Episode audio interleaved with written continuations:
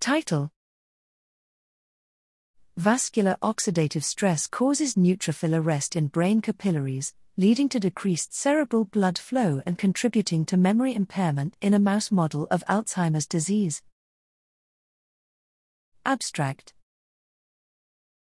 Introduction. In this study, we explore the role of oxidative stress produced by NOX2 containing NADPH oxidase as a molecular mechanism causing capillary stalling and cerebral blood flow deficits in the APP/PS1 mouse model of AD. Methods We inhibited NOX2 in APP/PS1 mice by administering a 10 mg kg dose of the peptide inhibitor GP91Ds TAT IP for two weeks. We used in vivo 2 photon imaging to measure capillary stalling, penetrating arteriole flow, and vascular inflammation.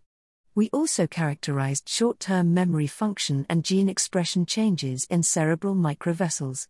Results We found that after NOX2 inhibition, capillary stalling, as well as parenchymal and vascular inflammation, were significantly reduced. In addition, we found a significant increase in penetrating arteriole flow, followed by an improvement in short term memory and downregulation of inflammatory gene expression pathways. Discussion Oxidative stress is a major mechanism leading to microvascular dysfunction in AD and represents an important therapeutic target.